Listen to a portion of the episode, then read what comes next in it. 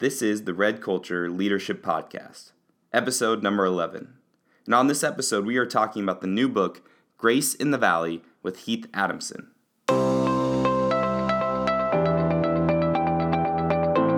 I am Jacob Johnson, and here at the Red Culture Leadership Podcast, we are on a mission to equip and encourage leaders in student ministry. Today, we have Heath Adamson to start our interview. Hey guys, uh, we have special guest Heath Adamson here with our Red Culture Leadership podcast. Um, and he's going to explain a little bit about his book that just came out, Grace in the Valley, and also answer one or two questions over his leadership experience in the past. So uh, thanks for joining us today, Heath. Hey, Jake, it's a privilege to be with you. So, man, um, I know that uh, you have special ties to Iowa. You're kind of uh, a pride and joy to many of us in a goofy way of saying it. But uh, I just want to say thanks for uh, being able to speak into our leaders' lives uh, now and then. Yeah, it's you know what Iowa has a deep place uh, in in our heart as a family. Uh, born in Des Moines, lived there for basically 34 years, and um, uh, you know what? Anytime I have the opportunity to come back to Iowa, absolutely love it. So it's a privilege to be on the phone and to be able to share conversation with you as well as the listeners in Iowa. It means the world. Awesome. Thanks, man.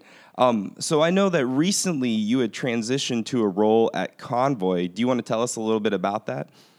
Yeah, yeah. So in January of this year, 2018, um, I stepped into a role um, as the chief of staff at Convoy of Hope at our um, headquarters building here in Springfield, Missouri. And um, so currently, uh, boy, well, first of all, it's been an amazing transition, probably the smoothest transition we've ever had, and um, just really sensed the direction of the Lord in a clear, uh, compelling way. And right now, we have the privilege of serving uh, in a way that allows us to end the cycle of physical and spiritual poverty. Um, we're engaged in quite a few areas. One would be obviously our disaster response. I want to thank the listeners and the churches for their ongoing support of Convoy of Hope. It's it's it's really special that we have such amazing partners. Um, our disaster response is both uh, domestic and international. That's typically what we're known for, but we do a few other things. We have about a thousand feeding centers around the world.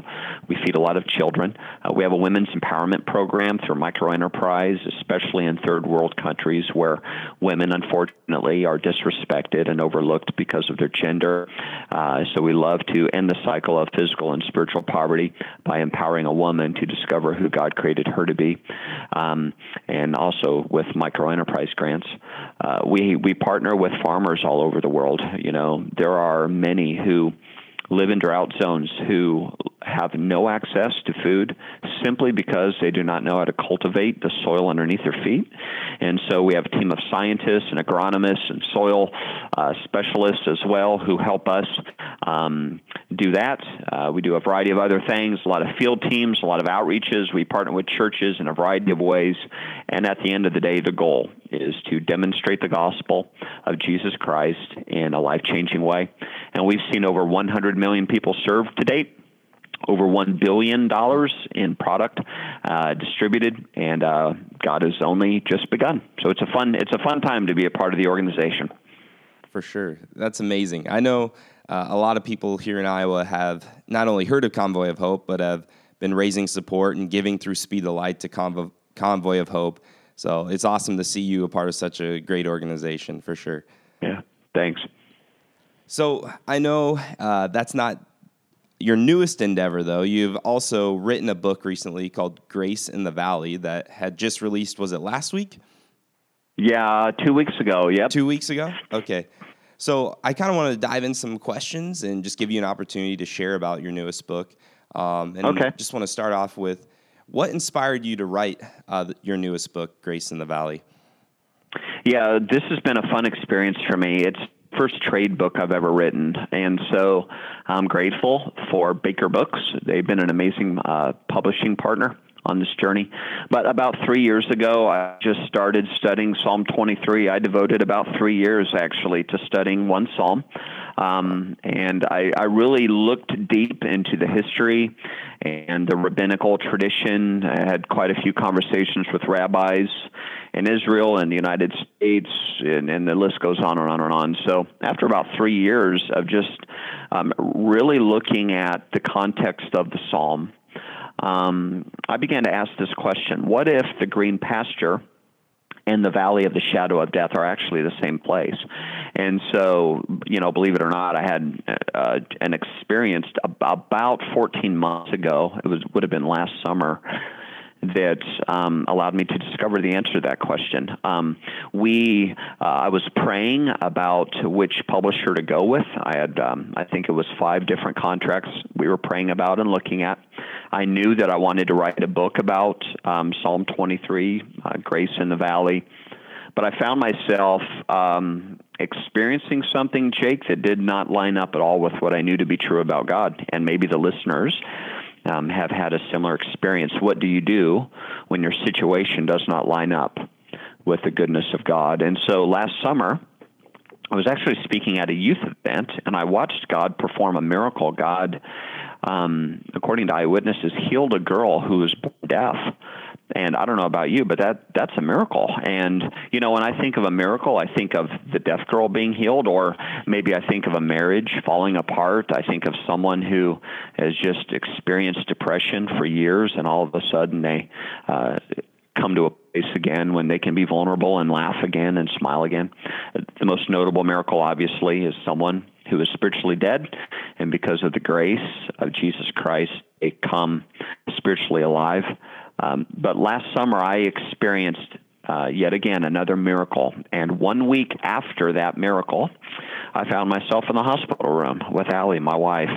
And um, Allie became very sick last summer. And we had about a 48 hour window uh, that was touch and go, where it was literally life and death. And so um, I found myself in the hospital room. I was praying, I was fasting and it was just a really rough spot. It was the worst experience of my life. And Allie was sleeping. She's in the hospital room, and I had my Bible open, and I was just praying. And though Psalm 23 by this time was devoted to memory, I had it memorized. I just felt it necessary to read the words again. I think sometimes that's good practice. I was just reading the psalm and asking God, if you can heal the deaf girl, now, Jake, this is real life here. If you can heal the deaf girl, why is my wife not getting better?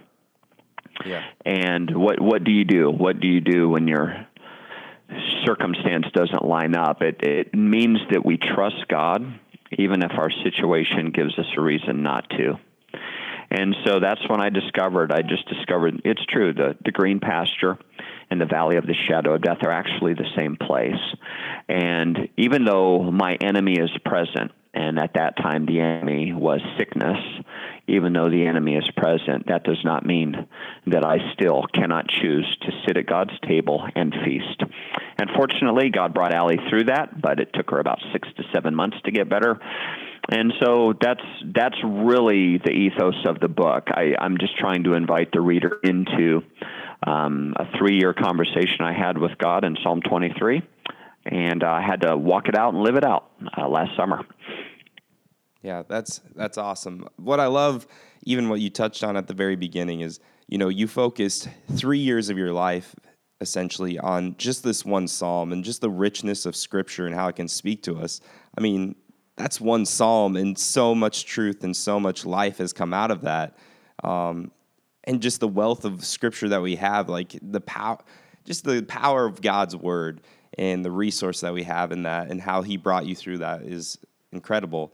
Um, yeah, and you kind of touched on it a little bit, uh, but who do you think will benefit from reading Grace in the Valley?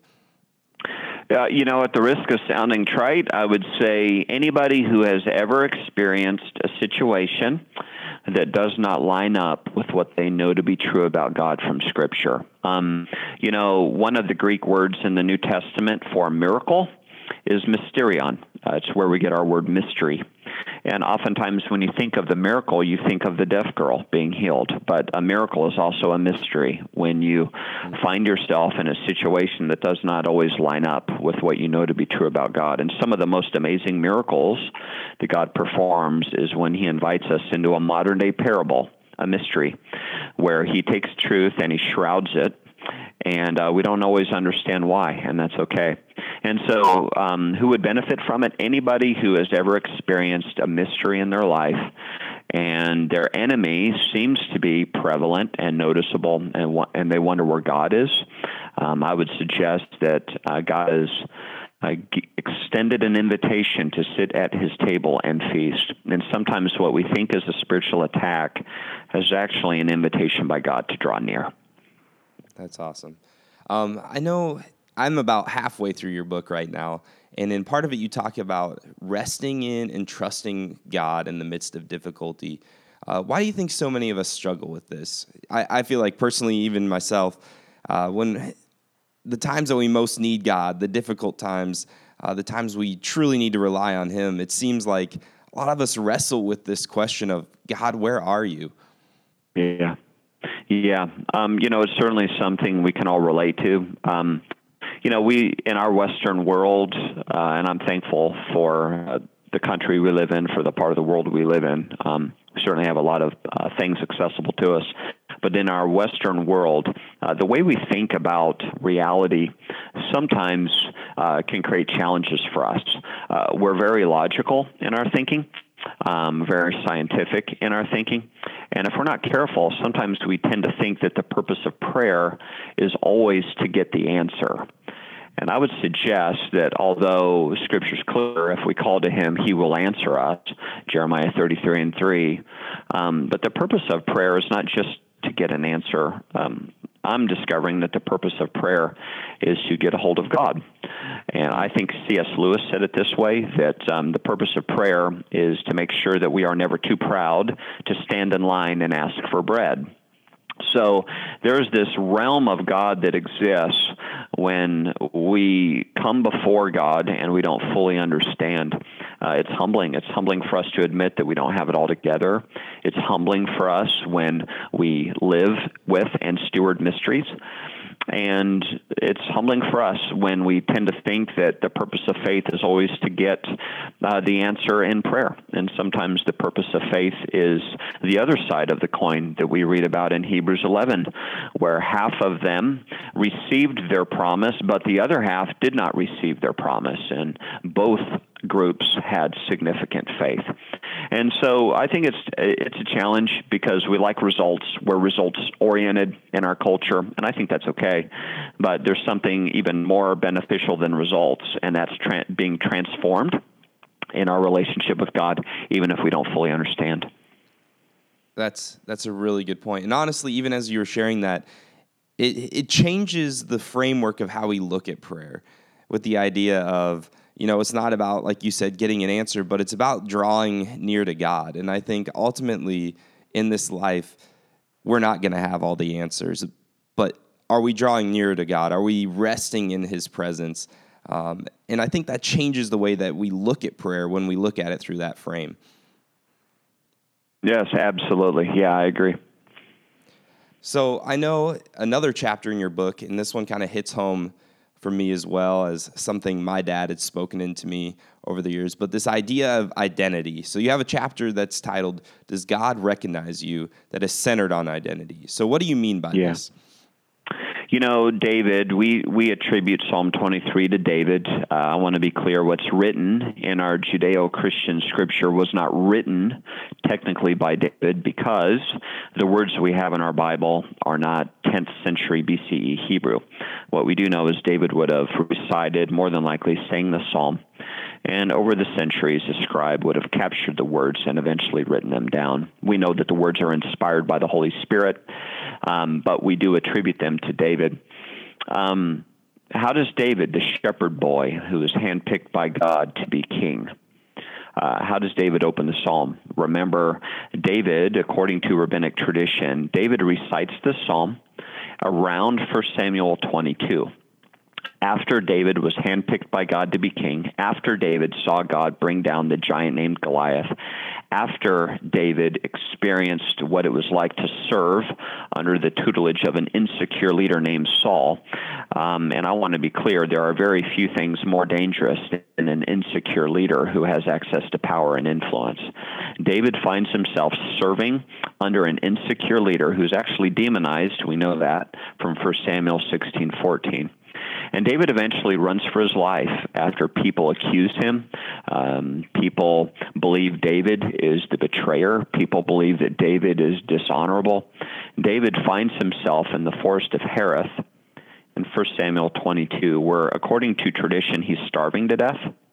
It's not that David hasn't eaten for two days. David is literally anemic, skeletal. He is starving to death. He is surrounded by Saul's soldiers who want to murder him. He has been abandoned by those close to him, and David sits in quiet desperation. And of all things, how does David open the psalm? David sings, The Lord is my shepherd. He does not say, The Lord is my king. He doesn't open the psalm by saying, The Lord is my great warrior or the Lord is the avenger of my enemies. He says, The Lord is my shepherd. David hearkened back to that moment when it was just he and God under the starry sky, when David was a shepherd. Before life became complex and faith became a challenge, David remembered the simple days. He remembered God's true identity, and I just have a feeling that David caught a glimpse of the face of God in a similar way that the, Isaiah the prophet did who instructed us that uh, we all like sheep have gone astray. Jesus is our good shepherd. And so David opens up the psalm drawing attention to God's identity. And in doing so, he draws attention to his own identity. God is the shepherd, David is a sheep. And there's something profound about that. We, we can discover who God is and who we truly are when we walk through the valley of the shadow of death. But it's important to remember it's only a shadow. And the presence of a shadow is indicative of the reality that a bright light is just beyond. So when we experience shadows, let the listener be reminded that that just means that God, who is light in whom there is no shadow of turning, is drawing incredibly close. Awesome. So I just wanted to finish off with uh, this one last question about Grace in the Valley, and that is if you could have one takeaway for someone, what would that takeaway be? Oh boy, if I only get one. Thanks, Jake. I have about a thousand, but if I could, if I could only have one, it, it it would be this. It would be that maybe just maybe everybody would find um, their special place at God's table. Uh, as a leader, as a pastor, yes, uh, as a husband, as a wife, as a parent, but even more than that, just as a child of God, that everybody would find their place at God's table.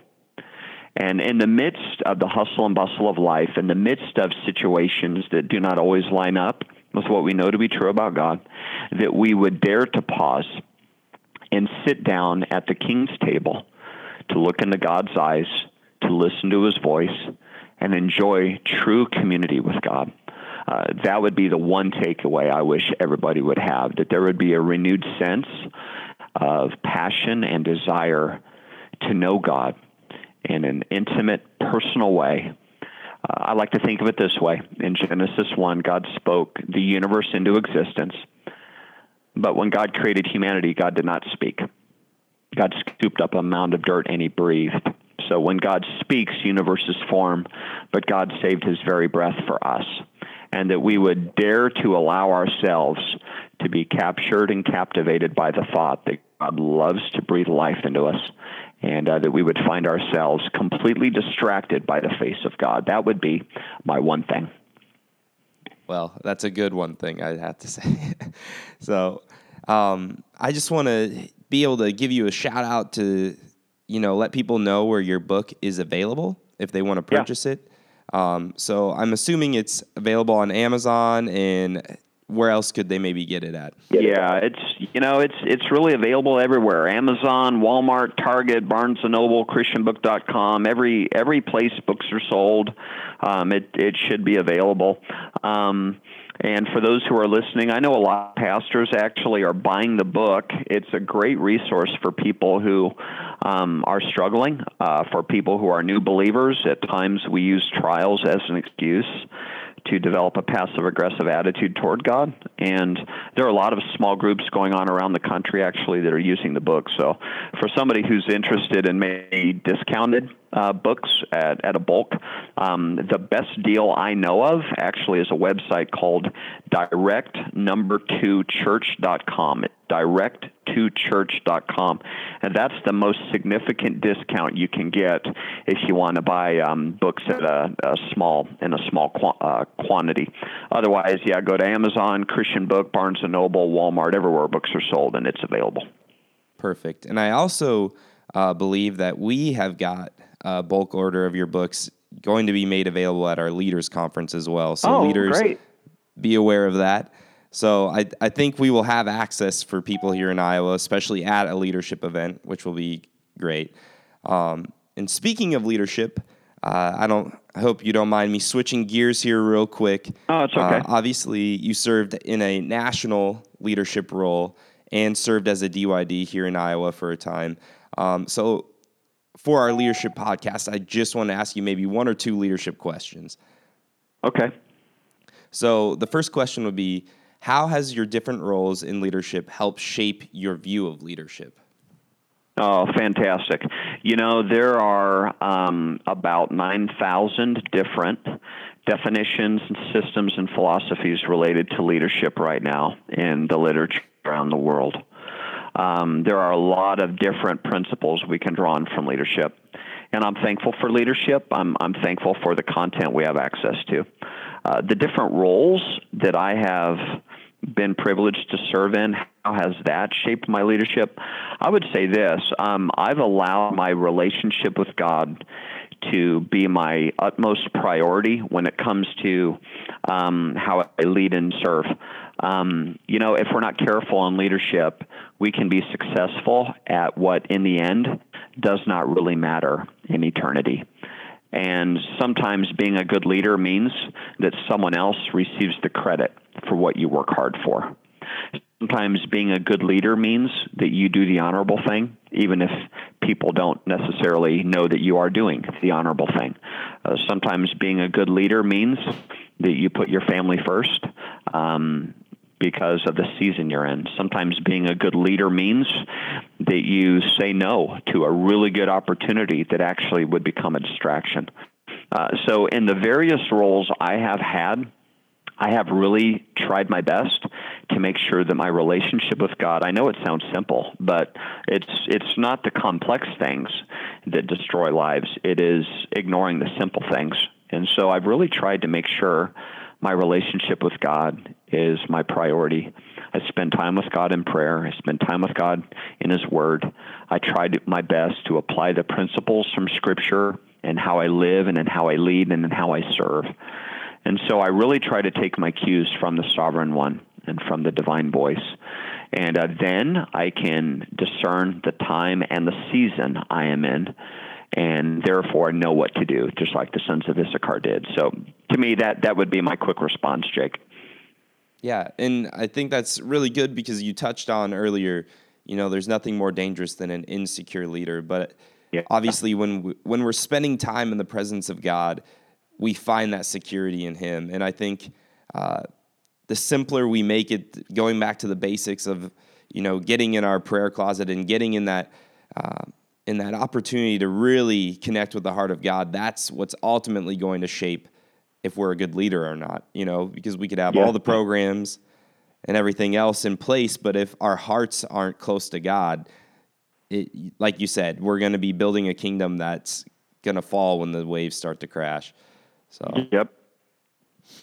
So, also from your experience, how can we as leaders best serve and disciple our students? I know um, a lot of our leaders are looking for practical or maybe uh, purposeful ways of discipling students.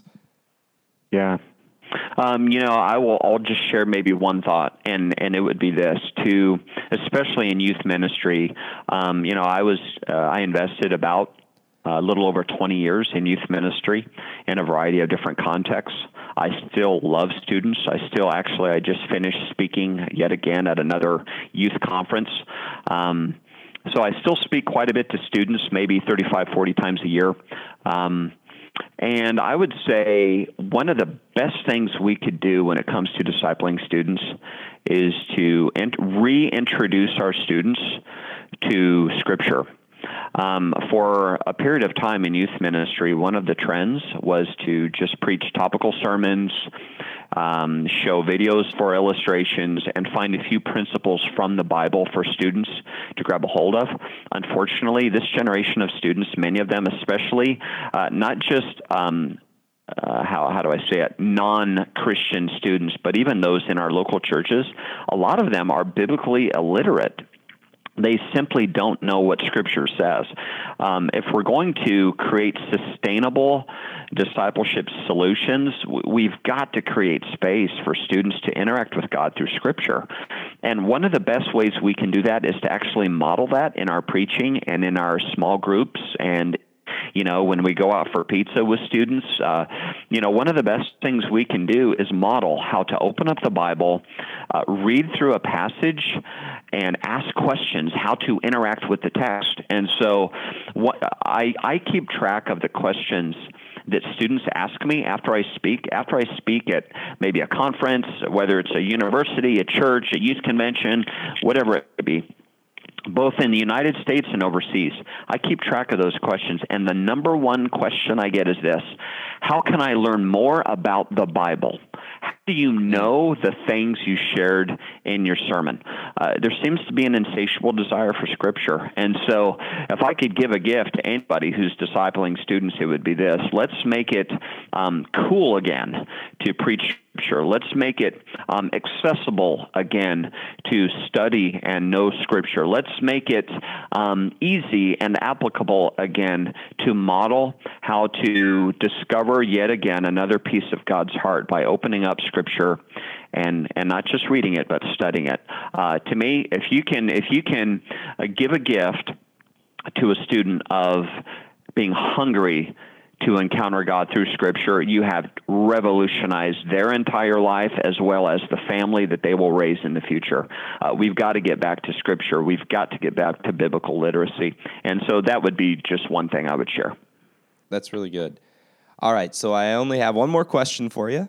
Um, okay. And it, that is what has been, and it's one of those ultimatum ones again, what has been the most impactful habit or discipline you have found in your walk with Christ?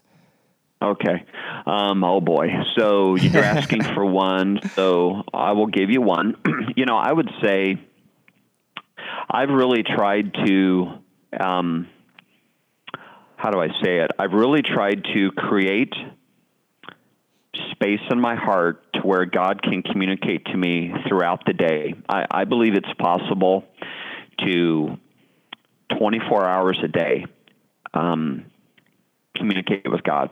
I, I believe it's possible to go to work, to go home, wherever we are, go running, uh, read a book, and our, our spirit is literally connected in and dialed into God. Um, I believe that's possible. Uh, I believe Scripture teaches that.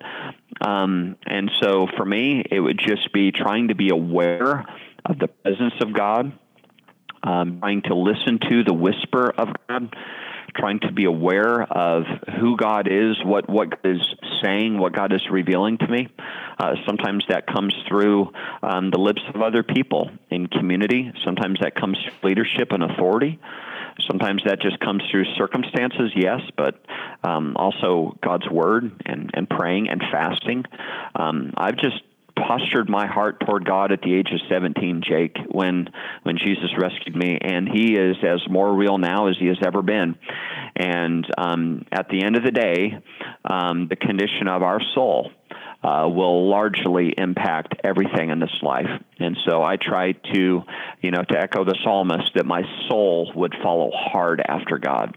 Uh, ultimately, that's that's what I try to do as a as a son of God, as a servant, as a leader. Well, Heath, I know speaking on behalf of all of us, we so appreciate you taking time out of your day to uh, share with us a little bit about your book and your heart. Uh, so, on behalf of Iowa, thank you for taking this time to speak with us. Jake, thanks for the invitation. I appreciate it. I look forward to being back in Iowa.